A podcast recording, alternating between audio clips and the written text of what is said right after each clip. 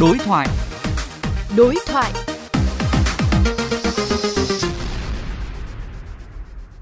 Thưa quý vị và các bạn, Bộ Y tế đã đưa ra 10 lời khuyên về dinh dưỡng trong mùa dịch bệnh cho người dân.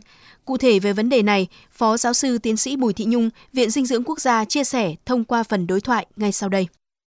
Thưa bác sĩ, để cơ thể khỏe mạnh, à, dự phòng được COVID-19, chúng ta cần chế độ dinh dưỡng ra sao? Bộ Y tế cũng đưa ra cái công thức tức là 451 để mà tăng cường cái sức khỏe và miễn dịch trong mùa dịch.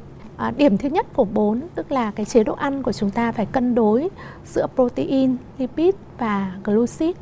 Điểm thứ hai đó là cân đối giữa protein động vật và protein thực vật. Điểm thứ ba cân đối giữa lipid thực vật và lipid động vật. Điểm thứ tư là cân đối giữa các cái vitamin và khoáng chất. 5 tức là sử dụng ít nhất 5 trong 8 nhóm thực phẩm đã được khuyến cáo và trong đó thì cái nhóm chất béo là bắt buộc để đảm bảo được cái nguyên tắc là đa dạng hóa bữa ăn. Bữa chính của chúng ta sẽ có trên 10 loại thực phẩm. À, còn một thì có nghĩa là một ngày thì chúng ta phải ăn hài hòa các cái loại thực phẩm cũng như là đảm bảo an toàn vệ sinh thực phẩm để mà phòng chống dịch cũng như là giảm cái nguy cơ ngộ độc thực phẩm. Liệu có nên à, tăng cường thêm các loại thực phẩm kháng khuẩn như là gừng, hành, tỏi, chanh vào bữa ăn?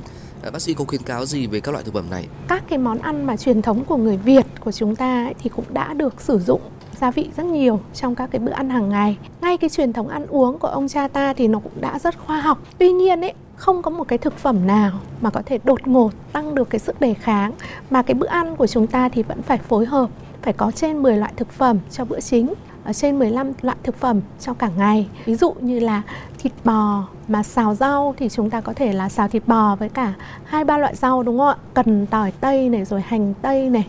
Chúng ta có các cái loại gia vị như hành như là mùi tàu, chúng ta có sử dụng gừng tỏi nhưng mà chúng ta cũng không nên sử dụng quá nhiều thì nó cũng rất là nóng và nó cũng không tốt cho sức khỏe thì chúng ta vẫn phải tuân theo cái nguyên tắc 451 mà đã được Bộ Y tế hướng dẫn.